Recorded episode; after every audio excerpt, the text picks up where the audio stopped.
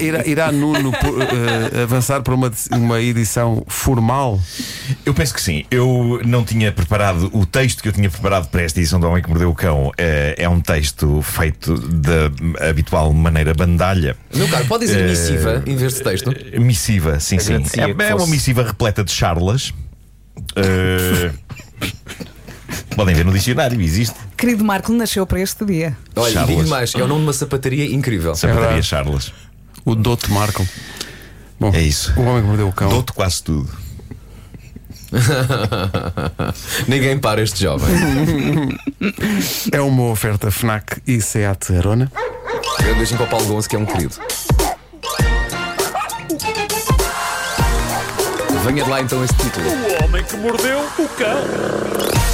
Título deste episódio: Mergulhando em bomba na turbulenta piscina dos encontros românticos. Vamos a Tinder? Bom, eh, permitam-me, caríssimos colegas eh, e também senhoras e senhores ouvintes, eh, que comece hoje por um recorde fascinante que me diz muito.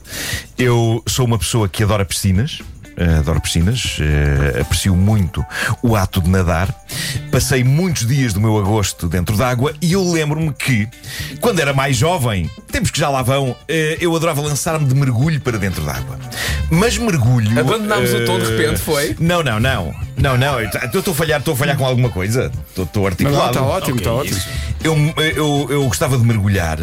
Eh, Bomba? quando era mais jovem, eh, não, mergulhar no sentido tradicional, que era braços esticados Ah, para a frente, não é? Eu tinha acabado de ter aulas de natação e, portanto, queria demonstrar às pessoas que me rodeavam da minha elegância eh, na abordagem à água. E, portanto, lançava-me em mergulho, não é? Catapum. Uh, de uma maneira muito elegante. Uh, e o que é que se passa? De há uns anos para cá, eu nunca mais me mandei assim para a água por uma. uh, por, por- por nenhuma razão especial. Provavelmente eu ainda sei fazer isso, mas sempre que estou de férias numa piscina partilhada com mais pessoas e vejo uh, cavalheiros uh, e cavalheiras a mergulhar dessa forma, não é? Com as mãozinhas para a frente. Eu acho aquilo uma maneira tão elegante e tão digna de entrar na água que eu penso, ora bolas, é impossível que, com o meu físico a pender para o leão marinho, eu consiga proporcionar às pessoas que me rodeiam um mergulho desta elegância. Então achei que, se é para entrar ridiculamente dentro da água, mais vale ou pela escadinha, enquanto me habituo à temperatura da água e faço o seguinte som. Ah, ah, ah. Ou então, seguindo o método favorito do meu filho, a bomba. Ora bem, eu não arrisco fazer full bomba porque acho que toda a água da piscina sairia. Como numa das divertidas bandas desenhadas da Asterix, em que o Obelix se manda para dentro de uma piscina numas termas e vem tudo parar ao exterior, a água e também uns senhores romanos que estavam lá a nadar. Mas é um método de entrada na água divertido, sem dúvida. A bomba, não sei se, não sei se vós praticais a bomba para se meter dentro da água, mas cheira-me que não. Vós, vós sois daqueles que mergulham assim. Sim, eu divirto-me a ver os outros. Nós só praticamos a bomba quando calha no nosso horário. Ah, ah, ah, ah, ah. Muito, muito Ai, que graça, espirituoso, Pedro, muito graça. espirituoso e muito cheio de conteúdo relativo realmente a, a este produto cultural.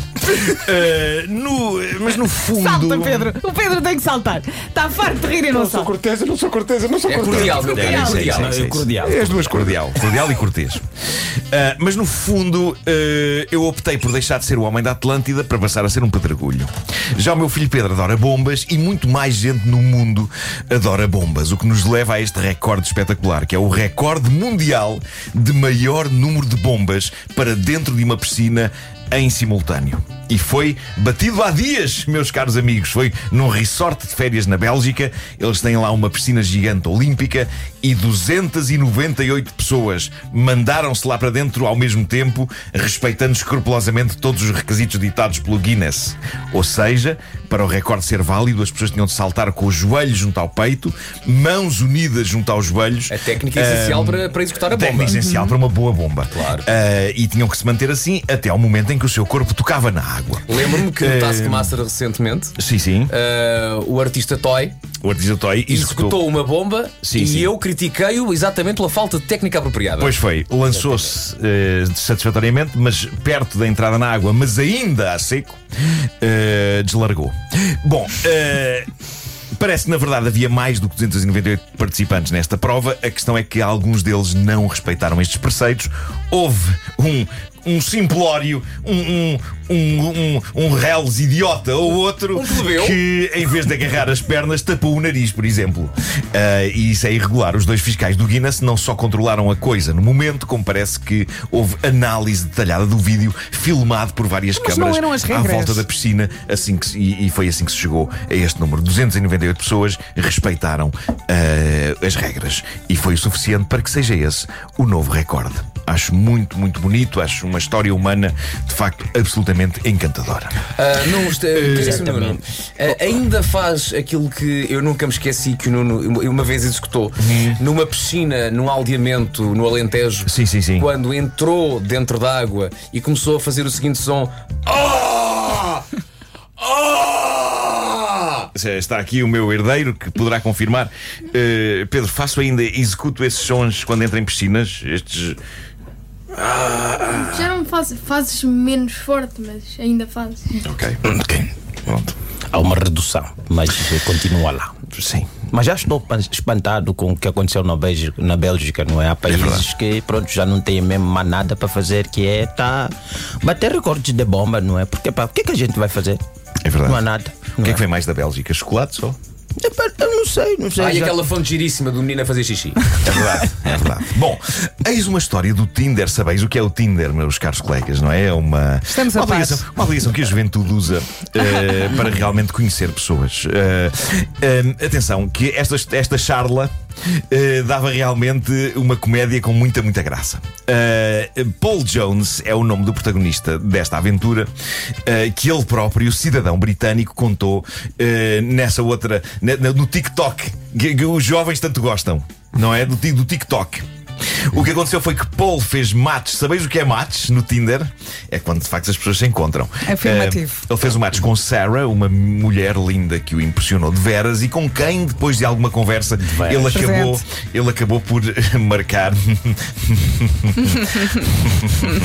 Eh, ele acabou por marcar com Sarah um encontro. E entusiasmado, ele combinou ir ter a casa dela, ela deu-lhe a morada e depois então iriam sair. Diz ele: Cheguei à morada, que ela me disse, bati à porta, a mãe dela atendeu e eu disse: Olá, minha senhora, combinei aqui encontrar-me realmente com a Sarah. E a senhora disse: Sim, sim, eh, faça o favor de entrar. A senhora fez ali conversa com Paul durante uns 10 minutos, até que a conversa se esgotou e ele diz: Então, e a Sarah não desce? E foi então que Paul recebeu a última notícia de que estava à espera. A senhora que ele achou ser a mãe de Sarah disse: Mas a Sarah sou eu. E ele ficou atrapalhado, pois tratava-se de uma senhora idosa. Mas ele não quis ser indelicado, não quis imediatamente dizer pronto, fui enganado. Não.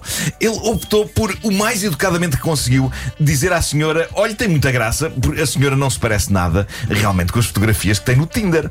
Ao que ela responde: ó filho, é natural, pois aquelas fotografias sou eu há 25 anos. Diz ele que Sarah, espirituosa, disse: Se calhar o meu caro senhor chegou um bocadinho tarde, não? E ele respondeu: Sim, sim, para aí uns 30 anos. Ai, Riram. ai. Há Riram. humor nestas situações. E agora vem a parte carinhosa e calorosa desta história humana. Paul foi incapaz de fazer o que se calhar outra pessoa faria: sair dali em fúria, bater com a porta. Em vez disso, ele sugeriu: Minha senhora, já que aqui estou, se calhar poderíamos então sair os dois. Ah, e foram. E vós não imaginais onde ele foi com a senhora. Meus caros amigos, minhas senhoras, meus senhores, ele, ele, ele foi com a senhora ao bingo. Ele levou a senhora ao bingo.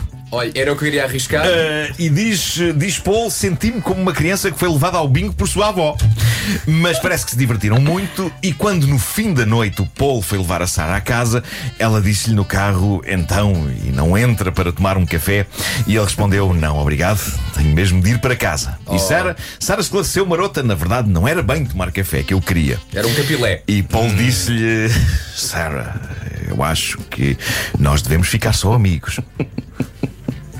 E aparentemente ficaram. Ele diz que quando chegou a casa voltou ao perfil Tinder de Sarah para tentar perceber se lhe tinha escapado algum sinal e de facto havia ali uma chamada, como diz, como, como- como diz a juventude no estrangeiro, uma red flag. Uma bandeira vermelha que, que ele se arrependeu de não ter visto. Numa das fotos, a jovem Sarah está a fazer pose em frente aos armazéns Woolworths que parece que estão fechados há décadas. Atrás da senhora havia também dois cavaleiros de armadura a passar. Esta parte já sou eu a inventar. Não resisti, desculpem, vocês sabem que eu sou uma pessoa que gosta muito de galhofa, gosta muito de, de- de rir e de fazer rir. Agora, o que é que eu aprecio nesta história e que acaba por dizer muito do caráter de Paul é ele não ter fugido e mesmo assim ter honrado o seu compromisso de sair com a Sarah E foi um bom plano. e tratou a senhora com respeito. Não foi o jantar sofisticado e a noite tórrida de cambalhota marota que ele esperava, mas foi um sólido serão de bingo. Sim. Que também é bom. Mas Meu Deus, imaginem que ele tinha é dito: bom. vamos lá tomar esse café. a história ui, ui, ui, ui. continuava. Se calhar. E ela dizia: Deixe-me só tirar então a placa. De veras seria cordial. Uma vez que a protagonista desta charla se chamava Sarah, decidir buscar esta cantiga. Aprecio de veras este, este tema. Eh, é um tema que me traz memórias da juventude, caro Pedro Ribeiro. E de dançar juntinho ao corpo de, de raparigas, eh, que eu acabaria por calcar eh, seus pés eh, com fúria. E elas depois diziam: talvez seja melhor então pararmos. E eu: sim, sim, vou só então ali tomar um refresco.